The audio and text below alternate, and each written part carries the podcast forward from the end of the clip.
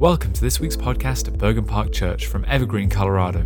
We hope you enjoy this message, and if you'd like to hear any more or learn more about the church, please visit bergenparkchurch.org. It's great to see you guys here this morning. Obviously, you had an extra hour of sleep, and so you're looking fantastic. This morning's my favorite. Favorite Sunday is the one where I get just an extra hour to, to sleep in. It's fantastic. Hey, I want to show a photo to you, if you guys can pull this next photo up. Now, some of you may know why this photo is significant, and I imagine most of you don't. I didn't when I first saw it. This is a pub, and it is a pub in Oxford, England. And some 90 years ago, and, and so this is the inside of the pub, there's a very famous corner where a group of uh, professors mainly of philosophy and English literature in their tweed jackets, a few pints on the table. Imagine uh, a, a, couple, uh, there's some smoking, anyways, all of that's going on. They would gather in this corner in 1933, some 90 years ago, and they would sit there as a community, as a fellowship, and they would simply share what God was doing in their life, and they would have notebooks and they'd bring these notebooks and they would talk about what they're studying and, and what they're learning. One of those men was a guy named John. And see, John was a historian of the English language. He, he loved to study the meaning and the context of words, but he was also somebody that loved fantasy stories wizards, orcs, elves. Maybe you're starting to clue in into who these people are. And he would come and he would talk about the worlds he was creating, the languages he was inventing. And there was another guy named Clive. And Clive loved uh, fantasy and he loved fairy tales. And he was a, a professor of English literature. And he would also come with his notebooks, and, and these men would sit together and they would talk. Now, if you were in that pub on a Tuesday afternoon in 1933 and you saw these old men sitting in the corner, there's nothing about them that would stand out to you. There wasn't a crowd, bless you, there wasn't a crowd of people looking for an autograph. These weren't impressive individuals. This is Oxford. There were probably professors all around in pubs, all around that community that were getting together and having highbrow conversations. But there was something very unique about this group.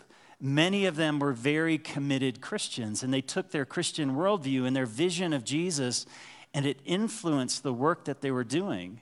It influenced why they gathered and supported each other. And if you're starting to clue in, that this group was called the Inklings. The Inklings. And among them was J.R.R. Tolkien, which is, of course, the Lord of the Rings, right? You guys are there. And then C.S. Lewis, who wrote the Chronicles of Narnia. And especially the Chronicles of Narnia were written almost as a allegory for the gospel. C.S. Lewis wanted to described the story of Jesus with language that was new and fresh, and it really influenced millions and millions and millions of people have been influenced by these men, their faith in Jesus, and their writings. But again, if you went back in a time machine and you witnessed these men sitting around that table, you wouldn't have seen anything extraordinary or different unless you might have eyes to see and ears to hear. That God was working in these men and through their lives, and also through the years of their influence, have brought many people to Christ and have impacted millions of people through their writings. But it had a very ordinary beginning, because such is the kingdom of God. We're in Mark chapter 4. If you want to grab a Bible, there's one in front of you. But in Mark chapter 4, we're in these parables where Jesus is describing what is the kingdom of God. And he uses these stories, these ordinary, everyday experiences that people would have to describe what the kingdom of God is like. Now, kingdoms, we don't tend to think about kingdoms, but the kingdom of God was God's good rule and reign, which, in a sense, through sin has been kicked out of the world. God's not vacated the world, He's still present, but He's been rejected. And because of that rejection, you and I, we're kind of blind spiritually. We don't see well, we don't hear well, and, and there's a part of us that's spiritually dead. Though we're created in God's image with deep value, we need the kingdom to come in, right? We need light to open my eyes and open my ears. And that's not a one time thing. Because, see, the kingdom of God, it, it works in a very veiled way, almost in a hidden way, in an unexpected way. And as I was going through this passage this week, I realized that there's expectations I have on God that could actually blind me from seeing where He's at work. There's expectations around the kind of people He uses and the kind of community He shows up in, the way that God does things. And if we don't have the eyes to see, if we're not sensitive to the Spirit of God, we can miss God working in the world. So we're going to look at three parables. We're going to kind of go quickly through them, and we're going to really land on the parable of the mustard seed. But Jesus is going to describe the kingdom as a lamp that shows up in a dark room.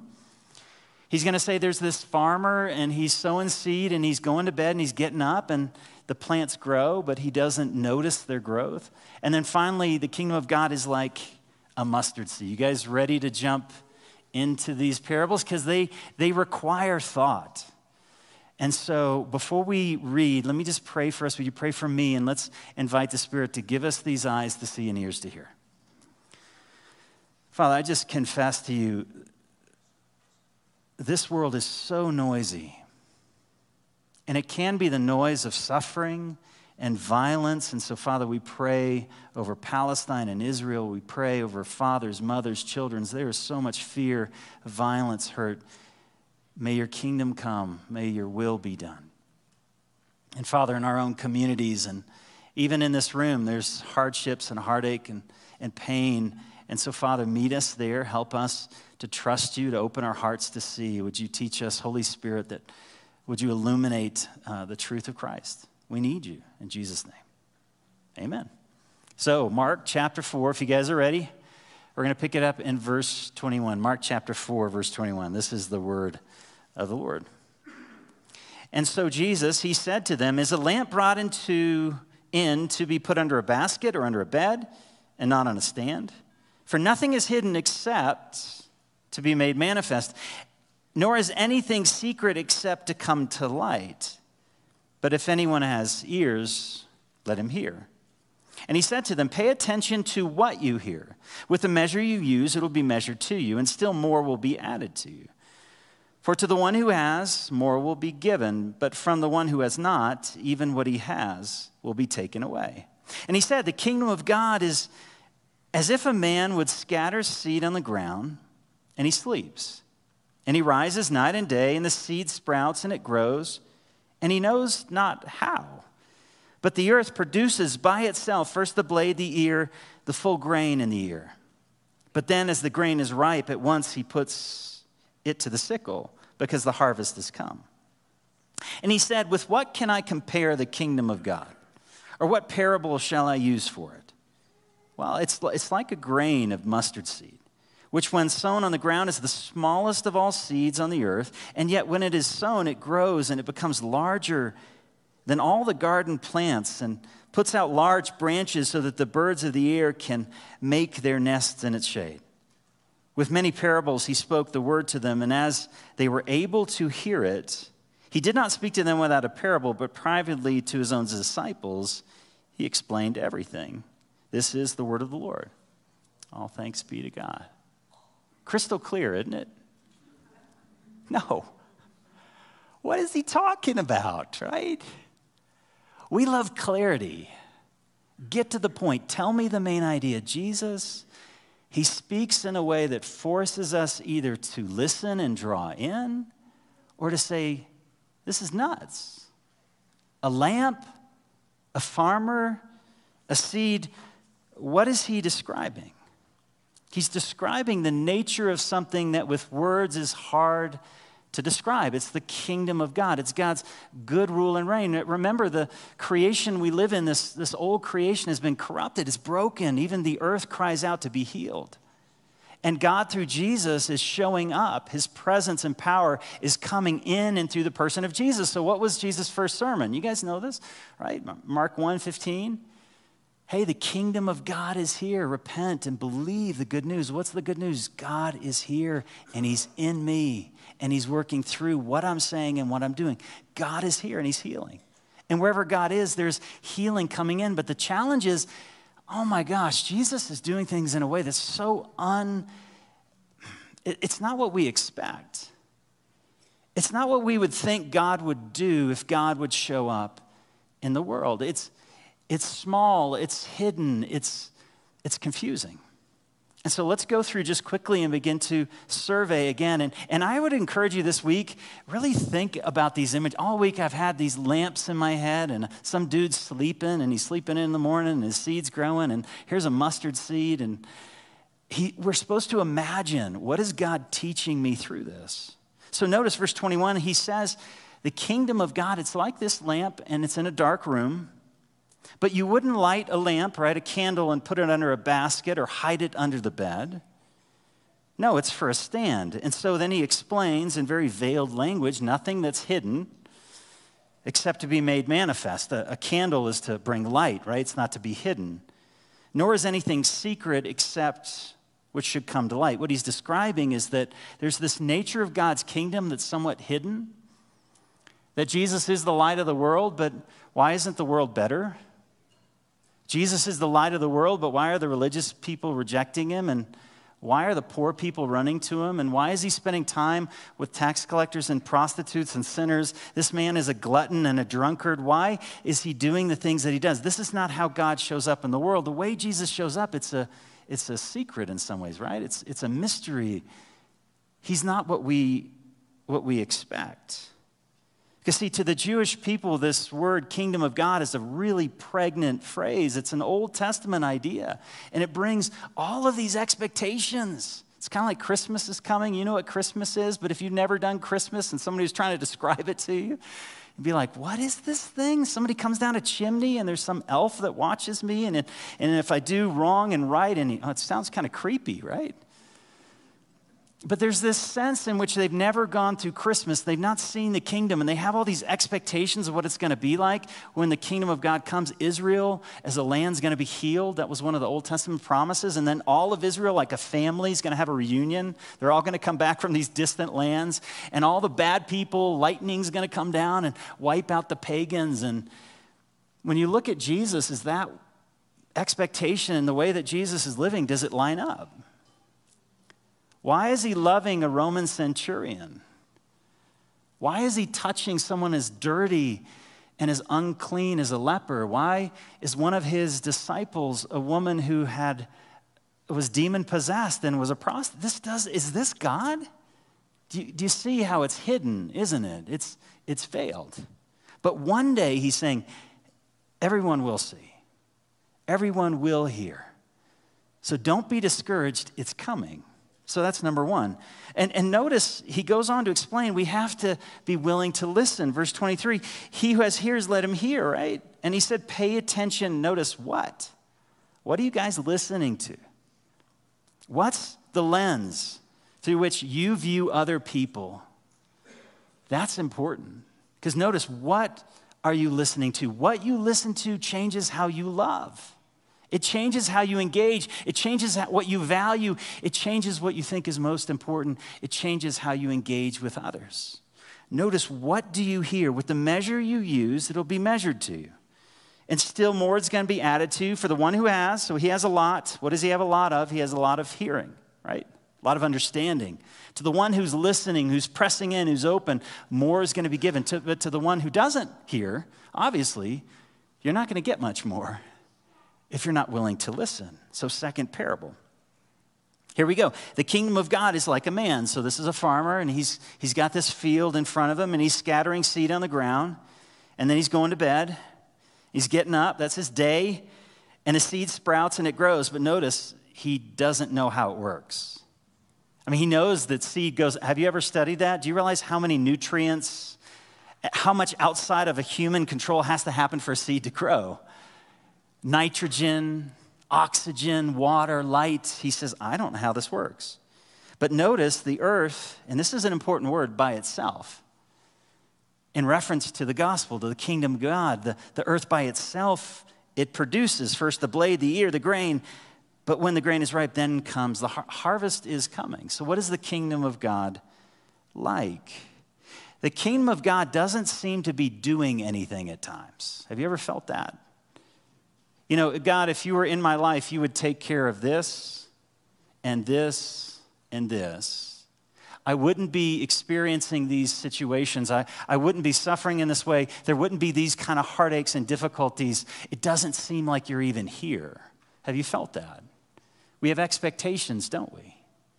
But see, the kingdom of God, the gospel, we go out and we share that word. We love others, we serve others. And what, what he's saying is that, that that word is powerful.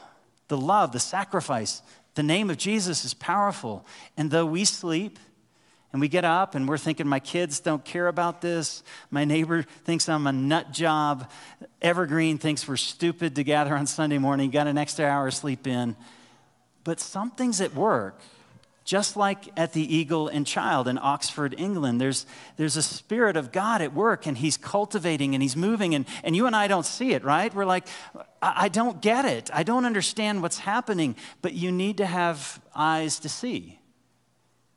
You've got to have ears to hear. You can't assume you know what's happening. Do you start to see the posture? that a disciple of Jesus needs as he's following Jesus, things are not going to pour out the way you expect. And in fact, you see this language all throughout the New Testament in 1 Corinthians 3 5. Paul's having an argument with a church because they had their favorite pastor. You know, we got this preacher and this preacher and this preacher, and this is my guy. And he says, You know, what's Apollos? What's Paul? We're just servants, guys, just men through whom God used. And, and the Lord assigned us a task, and I planted. Apollos watered, but notice God is the one who produces the growth. So neither he who plants nor he who waters is anything. It's God who brings growth. You've heard of that word automatic, right?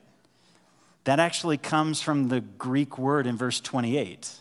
In verse 28, it says, by itself. Auto, which is self or it, matos, automatic. The word of God is automatic. The power is inside. It's not what we do. Now, we're faithful to what God's called us to, but when we are faithful, then God begins to multiply. This is how the kingdom of God works. This is how God shows up. And so don't be discouraged. Instead, train your eyes, train your ears. Third, the third parable. And he said, With what can I compare the kingdom of God? Or what parable shall I use? It's like you know, it's like a grain of mustard seed, which, when sown on the ground, is the smallest of all seeds on the earth. And yet, when it's sown, it grows and it becomes larger than all the plants in the garden. And it puts out shade and large branches so that even birds can make their nests in the shade. Now, here's a picture of a mustard seed. I have no idea what a mustard seed looks like, so I guess that's one. If it's not, please tell me. I've got it wrong. I'm trusting Google at this point. But as you can tell, it's, it's, pretty, it's pretty insignificant. Now, let me pause for a minute. I, want to just address something the way we read the Bible. Is Jesus giving us a botany lesson? Is this about horticulture? No, what he's describing is the average experience of somebody in Israel and Palestine who has a garden. Did you notice that? It's the largest of garden plants. Is this the smallest seed? No. It's relative. Because sometimes I've heard pastors do this. They get they need to prove that this is the smallest seed of all the seeds because the Bible says it. But see, not every detail in the Bible needs to build an argument on it. Do you recognize that? And sometimes we get caught up in arguments in the Bible because we don't see the importance of what he's saying, the context, the genre. It's small. But it produces something in that small seed, this unexpected, isn't it? It's hidden, it's secret, but out of something so small comes something of tremendous, tremendous power. You know, Jesus often in the Gospels, he associates the mustard seed, and you've probably had more experience with this with yeast. I know people that have yeast cultures from 200 years ago. Are you guys like that? Is that your world? It's weird. I don't know. Do you guys do that stuff? They right. And this is like a party. You you get together and you share yeast. And how much do you need? I mean, like a barrel. How many of you have a yeast a, a barrel of yeast, right? It's just like, hey, let me have just I don't know, a pinch. And, and then it says in, in Matthew chapter 13, he, he described it this way along with the, the mustard seed in Matthew 13 33. He told him a parable. The kingdom of heaven is like leaven, yeast, that a woman, she's at a party, and somebody gives her 300 year old yeast, and, and it's hidden in three measures of flour. That's 60 pounds, from what I understand, if we translate that over, till it was all leavened. What is he describing? Yeast seems so, it's fungus, isn't it? It's gross. What are we doing? It's bacteria that's like working. And what does it do? It, it's so tiny, but, but if you leave it there for a while and the next day and the next, I don't know how it works. I'm not a baker, but I guess it grows and it, it moves or something, right? And it works. It's hidden, isn't it? It's small, it's insignificant. But see, this, that's a picture of God's kingdom. It's a picture of the kingdom of God. So he's telling us two things. One, what's the kingdom of God like? But he's also challenging our perceptions. He's challenging the way that we see things. How do we want God to show up in our world, in our country, in our family? I want lightning. I want angels, right? I want feeding the 5,000. I want some walking on water. If I'm praying and I'm faithful, Jesus, you better come through and you better show up. And Jesus is saying, You're going to miss me. You're going to, I'm at work. I'm like leaven. I'm like a seed. It, it seems like the, the wintertime, the seeds aren't growing, the plants aren't bearing fruit, but, but have eyes to see. There's more that's taking place beneath the surface. And, and think about, again, think about just, we're going to survey just for a moment the Gospel of Mark. We're only in chapter four. I know it's taken us 10 weeks. Sorry. I'm a little slow, not as quick as others. But think about how people are responding to Jesus. Who is the mustard seed? It's Jesus, right? How do they see him? How do you see him? How are they responding to him? What kind of reactions do his disciples have? What kind of reactions do the religious, what kind of reactions did his family have, right? You remember that? Jesus lost his ever loving mind. We got to get him. Has anyone said that to you? It's like this Jesus stuff, it's getting to your head. And think about the way that Jesus shows up on the scene. You, you, we're going to celebrate Christmas, right? Advent, oh my gosh, is in like four weeks, guys. Wow, I'm already seeing Christmas ads and all of that. But the whole story where was Jesus born? You guys know this? in Bethlehem, right? Now, Bethlehem is a significant town in terms of prophecy, the city of David, but as a cultural center, there's not much to it. And who were his parents? They were leaven, ordinary, right? They were a mustard seed. Mary, 15, 16, I don't know. Joseph, ordinary, average names. Ordinary from the outside, right? It's Oxford, England, a bunch of guides in tweed jackets wasting their time over pints. Mary, Joseph, what are they? Would you have the eyes to see? Mary is someone of tremendous significance, but would you see her? Would you see Mary today? And where did Jesus grow up? I mean, the whole story of Jesus is almost set up to fail. Do you realize that? Mary, Joseph. Where did he grow up, guys? You, do you know? I'm hearing it's like Nazareth. Yeah. Be Pentecostal, right? Nazareth. Where the heck is Nazareth? Now, I know you're probably like Israel. Okay, yeah, that's easy. I mean, it's over there. It's, if you're even a deeper scholar, you may say Galilee. Okay, that's the northern region around the Sea of Galilee. Where is it? I have no clue. You know why? Because that's what Nazareth is. I have no clue. Where does he come from? Arkansas, somewhere, backwoods, Louisiana, Cajun, Creole, swamp. We used to say in Massachusetts, swamp Yankees. That was like you grew up in this. Where is that from? And in fact, if you go to John's gospel, right? If you read the gospel of John in chapter one, Jesus is on the scene, the Messiah. Who's the Messiah? The King of the universe. And Phillips is so excited that he's found him, right? And so he goes to Nathaniel. Nathaniel, dude, the Messiah's here. Who is he? Well, he's from Nazareth. John chapter 1, verse 20, uh, uh 46. What, what, what what does John say? Nazareth, can anything? Mustard seed. Can anything come from Nazareth? What does Nathaniel lack? He can't see. This isn't how God shows up. This isn't how God works. And if you were going to begin a movement, what kind of people would you get on your team?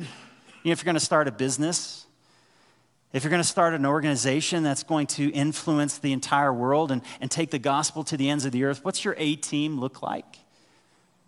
Who did Jesus choose? Again, if you're just going, let's survey for a minute just the Gospel of, uh, of Mark. Go back to chapter 1 and notice passing along, verse 16, passing along the sea. He's having a stroll and he, do you see the word saw? Do you think he saw something in Simon? A mustard seed? He saw something different than you and I would have seen. And he, they're casting a net for their fishermen. And he said, and what did they do when someone says? They listen and they heard, Follow me. And it began to draw them in. And I will make you fishers of men. And immediately there's an impact, right? There's, it's starting to grow, and they leave their nets and follow him. And then they went a little farther, and what did Jesus do? He saw another group of guys, James and John, some of Zebedee. And immediately, again, he called them, so they heard, and what happened is it produced fruit. Who are fishermen? It's the everyman, right? They're not highly educated, they're not uneducated. They're not the rich, they're not the poor. They're just kind of in the middle. These are not A string people. Jesus doesn't start in Jerusalem. He doesn't start with the professors. He doesn't start with the PhDs. He doesn't even go to Oxford. He gathers fishermen. Then he, he gathers women among the fishermen. You know that women were not talmidim, they were not disciples of rabbis.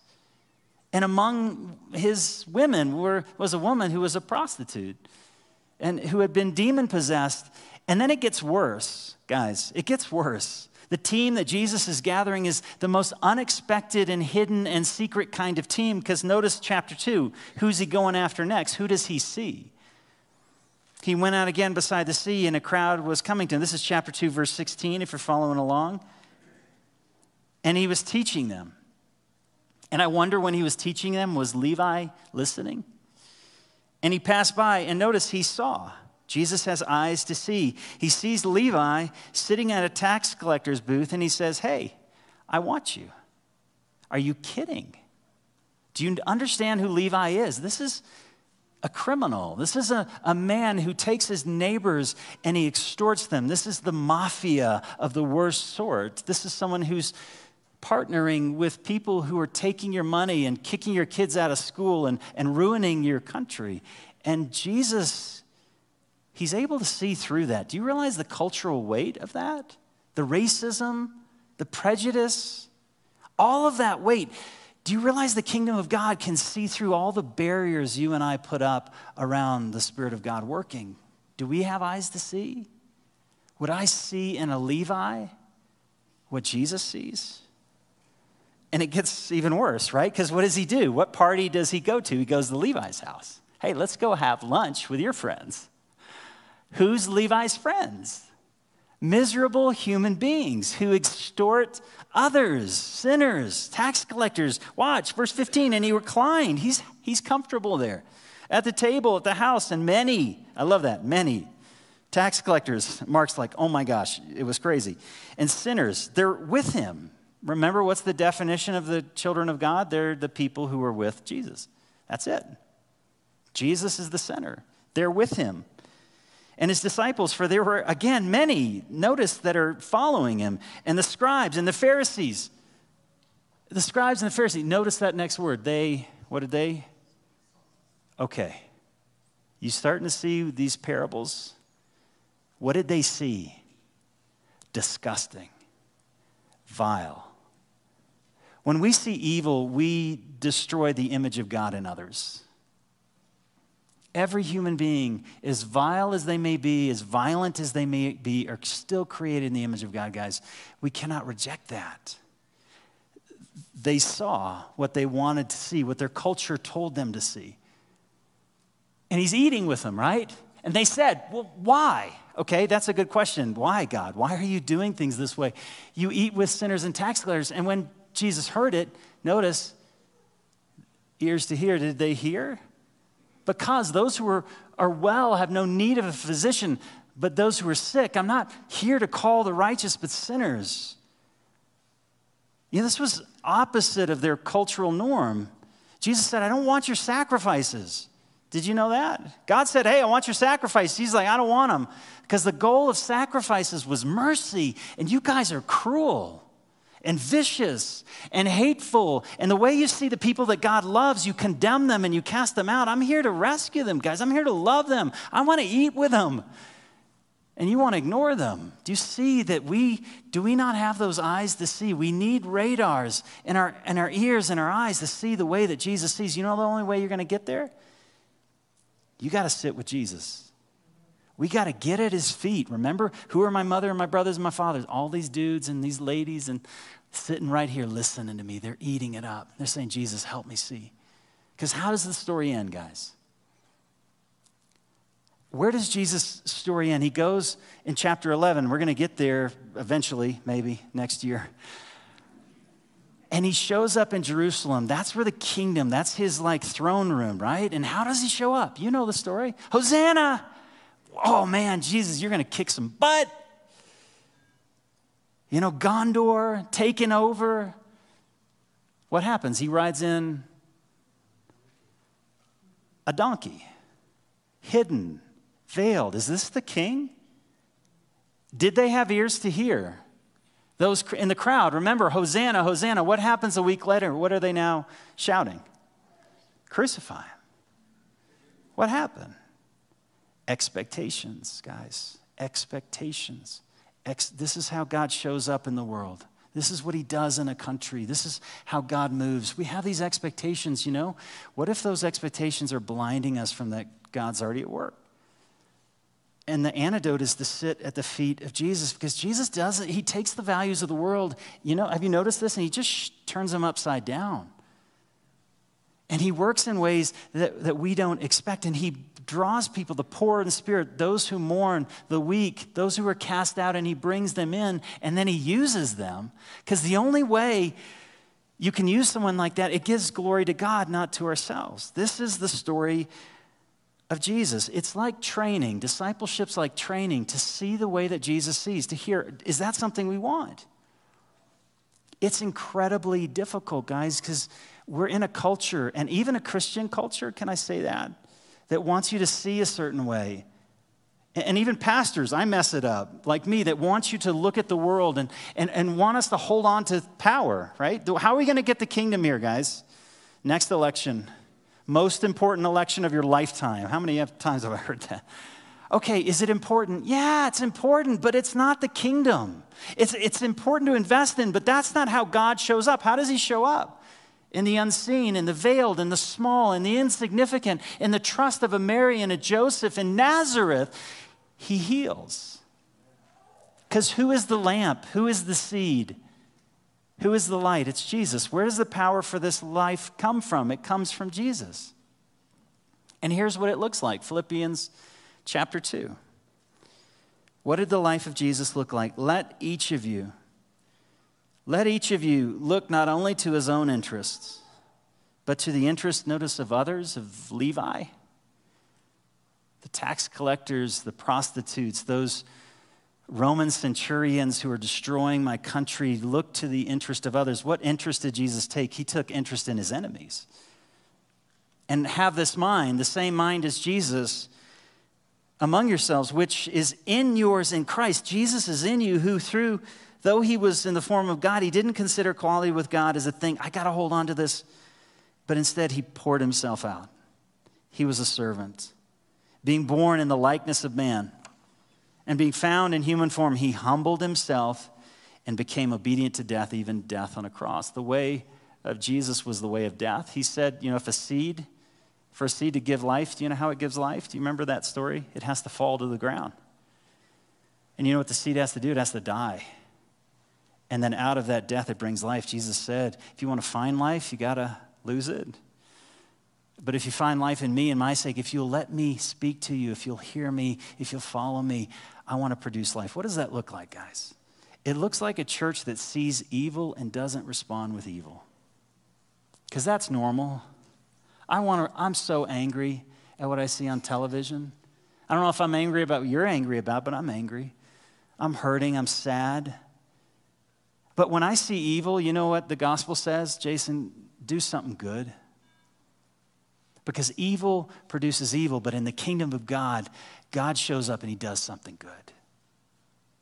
And when I'm offended, when you sin against me, you know, I want to rail.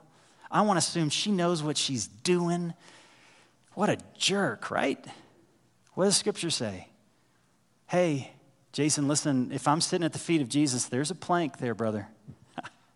And it's massive, isn't it? Before you go and address your brother, would you sit with me and can we talk about the planks so that you now have the character and the humility to go talk to someone? Eyes to see, ears to hear. God, I don't feel like I have a lot. I don't feel like I can give much.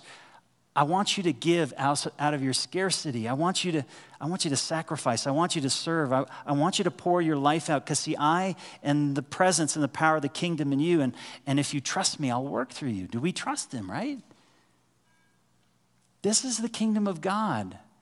But as a church, we have to help each other to see well and to hear well. That's what the church is to be his hands, his feet, his power, his love in the world. We're going to end this morning by sharing communion together. Now, if you didn't grab the elements, don't worry, they're available. I didn't pick them up when I came in, so I need to go get one right now. And they're available in the back, and they're also available up front. The reason we do this is the communion is a reminder of the gospel. It's the reminder of, of why God loves us, accepts us through Jesus, that through his broken body and his shed blood, God opens our eyes to see, and thank you. I'm being served, see? That's the example. and gives us ears to hear. And, and, so maybe in this time as we hold these elements, um, we'd allow the Holy Spirit to search those areas of our life where we don't, honestly, there's things I don't want to see. Sometimes I don't want to see like Jesus. I don't want to I, I don't want to hear like him because, you know, if I do, that means I'm not in control. And if I'm not in control, then that means I need to surrender and I need to allow Him to guide me. And so let's spend some time as we hold the elements, and then once we spend some time in prayer, we're going to receive them together.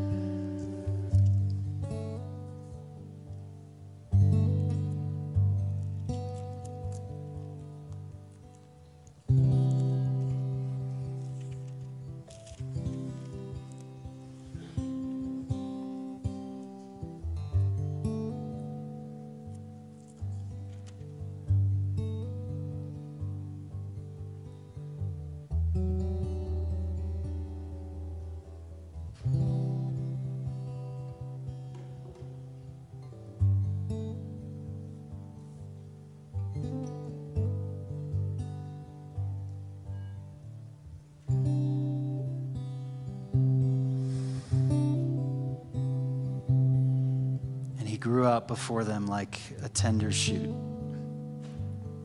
like a root out of dry ground. But he had no beauty, he had no majesty to attract us to him. There was nothing in his appearance that would cause us to desire him. He was bruised and afflicted. He took on our transgressions, he was crushed for our iniquities. The punishment that brought us peace was upon him, and by his wounds we were healed. Jesus, we wouldn't have seen you. In the first century, they didn't see you, they didn't understand you unless they were willing to see. Help us to see. Help us to see, Father, and help us to see today where you're at work and where we are discouraged, Lord, would you remind us this, this is encouragement to, of, to know where the power of the gospel is found, and it's found in you. It's found in being with you. It's found in listening and, and surrendering to you. And so, would you lead us as a church? And I thank you for the truth that on the night in which Jesus was betrayed, he took bread, he broke it, and gave thanks, and he said, Take and eat, for this is my body, which is broken for you. Do this now together in remembrance of him.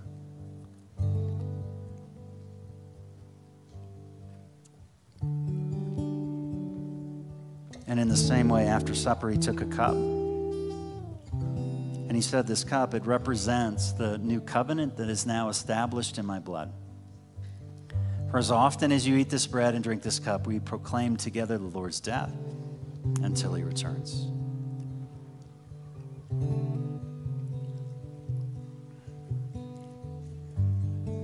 Would you please stand with me? If you're here this morning and you know you need prayer, we're going to have our prayer team available on the left and the right. They're going to be up front. And would you come at any time after the service or during the service and receive that? It's good to be with you together.